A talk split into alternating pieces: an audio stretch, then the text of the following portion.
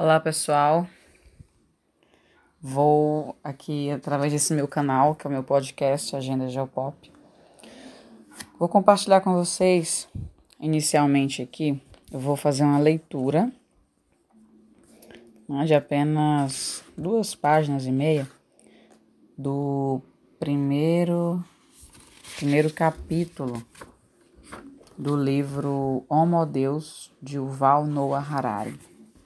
Nesse, nesse capítulo, ele resume, nessas duas páginas e meia, ele resume é, boa parte das, das epidemias né, que o nosso planeta ele já enfrentou. Então, o capítulo inicia com o seguinte título: Armadas Invisíveis. Depois da fome, o segundo maior inimigo da humanidade era representado pela peste e pelas doenças infecciosas. Cidades fervilhando de gente, conectadas por um fluxo incessante de comerciantes, funcionários e peregrinos, eram ao mesmo tempo o fundamento da civilização humana e o terreno ideal para a proliferação de agentes patogênicos. Em consequência, as pessoas na antiga Atenas ou na Florença medieval viviam suas vidas conscientes de que poderiam adoecer e morrer em dias, ou que subitamente poderiam romper uma epidemia e destruir toda a sua família numa única investida. A mais famosa dessas irrupções, a chamada peste negra ou peste bubônica, teve início na década de 1330, em algum lugar da Ásia Central ou Oriental. Quando a bactéria Yersinia pestis, que tinha a pulga como hospedeiro, começou a infectar os humanos que eram picados por esse inseto.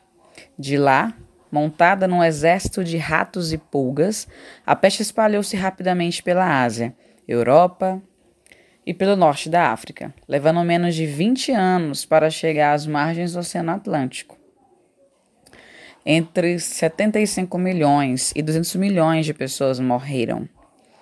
Mais de um quarto da população da Eurásia. Na Inglaterra, quatro em cada dez pessoas pereceram e a população caiu de 3,7 milhões antes da peste para 2,2 milhões depois dela. A cidade de Florença perdeu 50 mil de seus 100 mil habitantes as autoridades eram completamente impotentes diante da calamidade. Além de organizar orações em massa e procissões, não tinham ideia de como interromper a propagação da epidemia, e muito menos de como curá-la. Até a era moderna, a culpa pela doença foi atribuída ao ar viciado, a demônios maliciosos ou a deuses raivosos. Não se suspeitava da existência de bactérias e de vírus. As pessoas acreditavam facilmente em anjos e fadas, mas não conseguiam imaginar que uma pulga minúscula ou uma simples gota d'água contivesse um exército completo de predadores mortais. A peste negra não foi um evento singular, nem mesmo a pior peste registrada da história. Epidemias mais calamitosas assolaram a América, a Austrália, e as ilhas do Pacífico na sequência da chegada dos primeiros europeus. Exploradores e colonizadores, sem saberem, trouxeram consigo doenças infecciosas contra as quais os nativos não tinham imunidade. Como resultado, até 90% das populações locais morreram. Em 5 de março de 1520, uma pequena frota espanhola deixou a ilha de Cuba a caminho do México. Os navios levavam 900 soldados espanhóis, além de cavalos, armas de fogo e alguns escravos africanos. Um dos escravos, Francisco de Eguia, transportava uma carga muito mais mortal. Francisco não sabia, mas em algum lugar de suas trilhões de células uma bomba relógio tic-taqueava. Era o vírus da varíola. Depois que ele desembarcou no México, o vírus começou a se multiplicar exponencialmente em seu corpo e mais tarde irrompeu por toda a sua pele em erupções terríveis. O febril Francisco foi acomodado na casa de uma família nativa na cidade de Sempoalán. Ele infectou os membros da família, que por sua vez infectaram os vizinhos. Em dez dias, Saint-Poilin virou um cemitério. Refugiados espalharam a doença de Saint-Poilin para as cidades vizinhas. E à medida que, uma após a outra, elas sucumbiu à peste, novas ondas de refugiados aterrorizados carregavam a doença para todo o México e além dele. Na península de Yucatán, os maias acreditavam em três deuses do mal: Ekpets, Uzanak e Sojacac. Voavam à noite de aldeia em aldeia, infectando pessoas com a doença. Os astecas puseram a culpa nos deuses Tezcatlipoca e Xiptotec, ou talvez na magia negra do povo branco. Sacerdotes e médicos foram consultados. Eles aconselharam as pessoas a orar e tomar banhos frios, além de esfregar o corpo com betume e lambuzar as feridas com besouros negros esmigalhados. Nada disso ajudou. Dezenas de milhares de cadáveres jaziam nas ruas, apodrecendo, sem que ninguém ousasse se aproximar e queimá-los. Famílias inteiras pereceram em poucos dias, e as autoridades ordenaram que as casas fossem demolidas e soterrando os corpos. Em algumas povoações, metade da população morreu.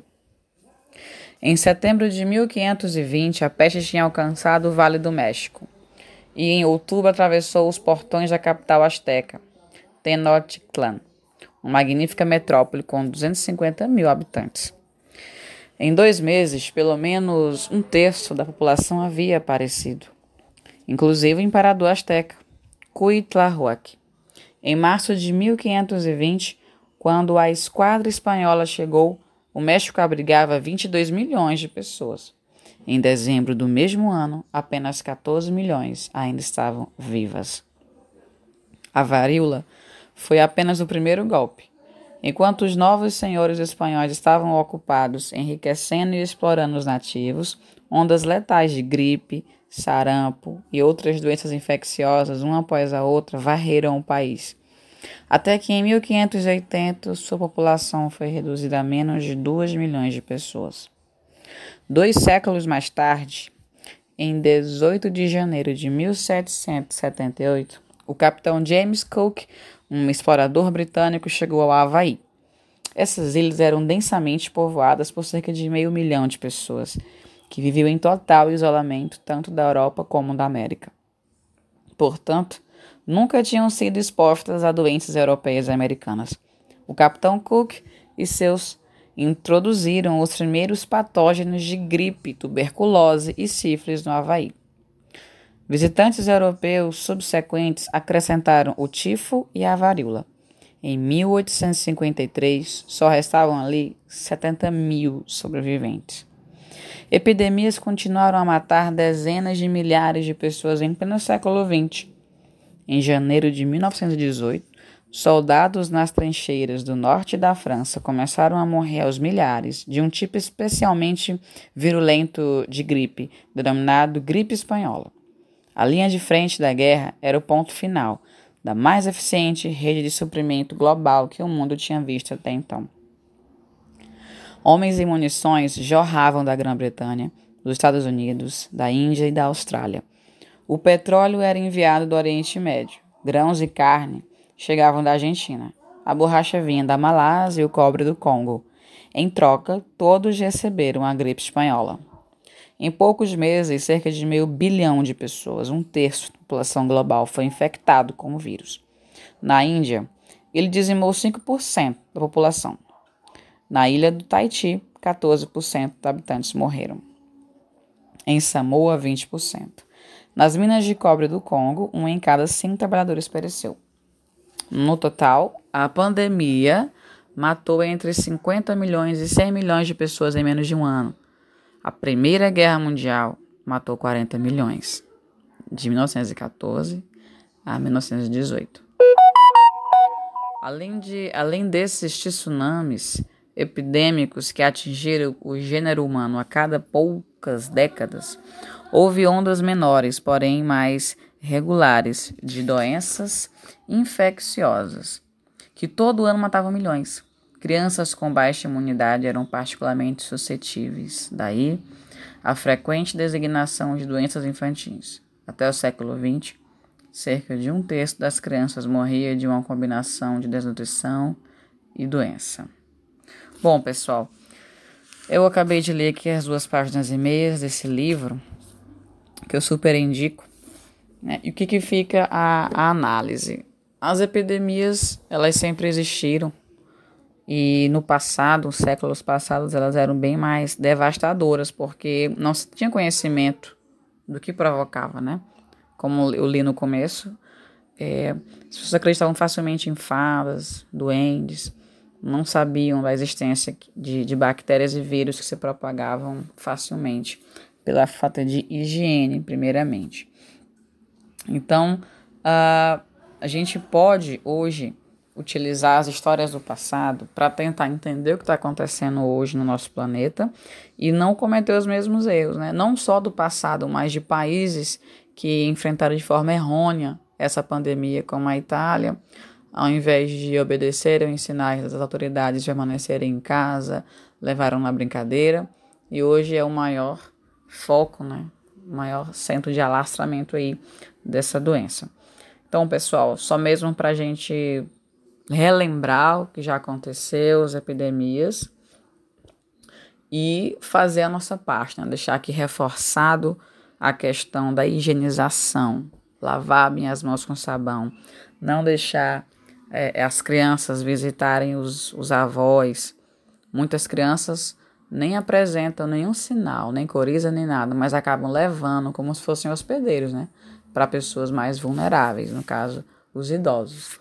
Então, pessoal, é, é que é que a gente passe né, o mais rápido possível por essa pandemia e que possamos tomar aprendizado de tudo isso, né? E principalmente deixar o egoísmo de lado, deixar aquela historinha de que no Brasil nada acontece, aqui não tem nada, né? Somos um mundo globalizado. As pessoas viajam é, por inúmeros motivos e os aeroportos foram o principal ponto de entrada desse vírus no Brasil. Então, só nos resta pararmos e diminuir a curva que o vírus está tá se formando nos casos, né? Então é isso, pessoal.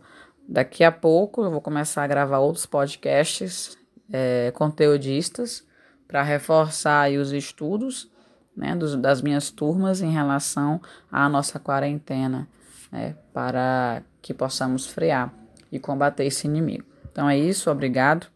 Quem quiser comprar o livro ou ler ele futuramente, né? É Homo Deus é o título, uma breve história do amanhã do Yuval Noah Harari. Nesse livro, o autor ele é, salienta algumas informações do, do passado humano, fala que a morte futuramente vai ser é apenas uma falha técnica, né, que a gente pode combatê-la e tudo, e traz muitas informações relevantes e análises do amanhã. Então é bem interessante, né? Então é isso, pessoal. Esse foi o meu terceiro episódio aqui do podcast Agenda Geopop. Até mais. Abraços e cuidados, hein, pessoal? Vamos frear essa epidemia.